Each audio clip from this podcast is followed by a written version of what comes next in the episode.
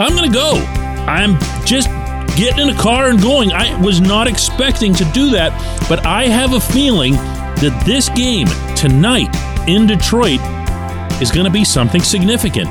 Good morning to you. Good Tuesday morning. I'm Dejan Kovacevic of DK Pittsburgh Sports, and this is Daily Shot of Penguins. Comes your way bright and early every weekday if you're into football and or baseball. I also offer daily shots of Steelers and Pirates where you found this. If I sound like I'm out of breath, it's because I've been packing here overnight for a trip that I was not expecting to make.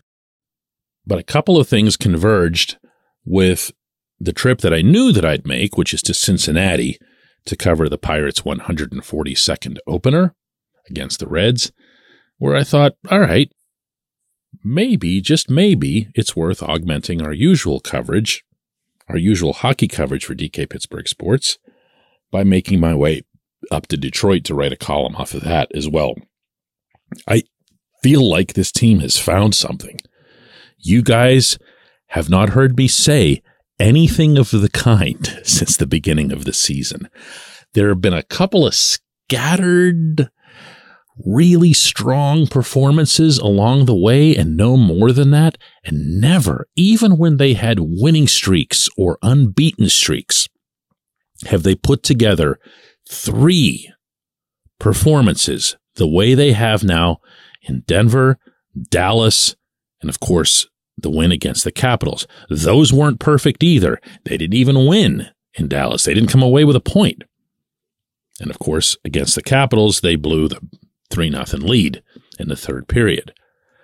But the overall look and feel of what this team's done in the past week can't be matched by anything else they've done all season. And I am willing to see that through in my relatively insignificant role as the guy who sits upstairs and watches. I'm I'm genuinely interested to see how they respond because this Detroit team will be the first in this week plus where you'll have seen an opponent that's way out of it, that's I think well below them in terms of talent and everything. I know the Red Wings have some exciting young players, Moritz Seider on the back end, chief among them. But you don't look at them and think, yeah, there's a team that's at Pittsburgh's level talent wise. Of course you don't. And we've seen only as recently as, oh, I don't know, a week or two ago that the Penguins will play down to an Ottawa. They'll play down to a lot of teams that are below them or even miles below them in the standings. And that needs to stop. This team needs to not only produce points, they need to not only come away with the two points that are expected tonight, they need to keep playing the way that they have. Now, there's something interesting to think about in that context going into this game. Chris Letang, more than anyone, has a viewpoint that he's expressed many times that he really hates facing opponents who are way out of the playoff picture. The reason for that is, and anybody who has played the beautiful game of hockey at any level can attest to this. When you're facing a team like that and they don't have a care in the world, they will torch you offensively because they'll take stupid chances. They'll have two guys, not one, waiting at the far blue line for a breakout. And they force you uh, as a defenseman, and this is the part that he hates, to stretch way back when you would rather just play a more conventional game if you were facing a more responsible opponent. Does that make sense? So even that is going to be a test. I could see a circumstance in which the Red Wings, who I will repeat have talent, score, you know, a decent number of goals tonight. But that doesn't mean that the Penguins can abandon everything that they've built up here over the past three games. They need to go at this opponent the same way, or at least close to the same way, while understanding that they're going to cheat.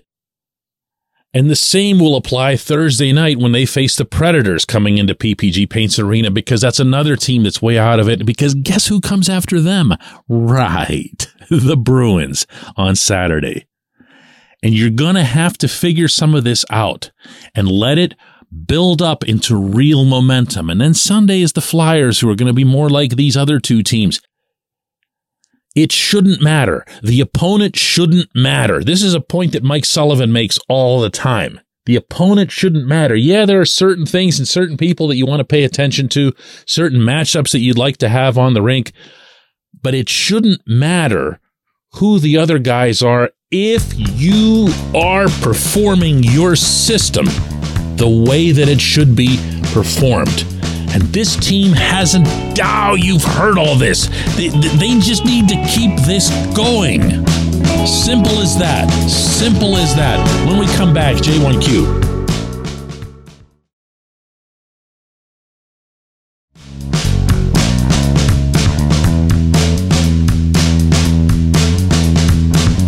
J1Q comes from Tommy, who says Jake Guentzel is the leading scorer. Where did that come from? Seems like just last week we were asking the question is he having a good season or a bad season? So is he back to being Jake, or is this stat line a product of their up and down play this season? Tommy, Jake, first of all, he isn't the leading scorer, he's the leading goal scorer. Uh, and that is a, a distinction that has to be made.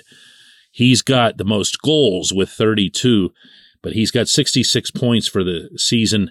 Sidney Crosby has 85. Evgeny Malkin has 75. So he's, oh boy, 19 points off the scoring lead. But the 32 goals are real. And given Jake's pedigree, his history, and really his consistency at five on five, this is pretty much where he should be. And I would argue that, especially playing alongside a living legend in Sid that he actually should be somewhere between 35 and 40 goals over a given season. Now, it's to his credit, and this is also a consistency with him, that he's done this at five on five. Of his 32 goals, only eight have come on the power play. And yeah, there, there have been a bunch of empty netters in there too, but he's on the rink for that reason in the final minute or two. Uh, Mike Sullivan is aware that Jake isn't the world's greatest defensive forward. He's certainly no force out there in that regard. But what Jake does is he ends the game, you know, and that's a skill unto itself at that point in the game. Uh, you want somebody out there who's going to put the dagger into the process. And Jake has done that seven times this season. But to what I think was your broader point as to whether or not Jake is or is not having a good season, and there's no such thing as a bad 32 goal season. Okay. Uh, let's get that part out of the way. Has he been at his very best the whole way through? No. But you got to watch him. Just watch him in action. Isolate on him. And of course, I'm talking about being at the actual venue. He gets ragdolled like maybe nobody else in hockey. Two reasons for that. One is the obvious, he's not big. And two, he's probably the one small guy that you're facing, meaning from the other team's perspective, on a regular basis where you have something to gain from ragdolling the small guy. And you'll see, especially in playoffs, especially in playoffs, teams will just brutalize him because they'll do anything that they can to try to minimize his production. Why? Because he always seems to somehow end up with these types of goal totals. And yes, that also applies to playoffs. So if they can either get him off his game or get him not feeling great or take something off his shot just by making sure they, you know, smash his shoulder into the glass every opportunity that they have, they're going to do it. So 32 goals, a few more games left. He'll probably end up at around 35. Yeah, that's a pretty good season. I appreciate the question. I appreciate everybody listening to Daily Shot of Penguins. We'll do another one of these tomorrow.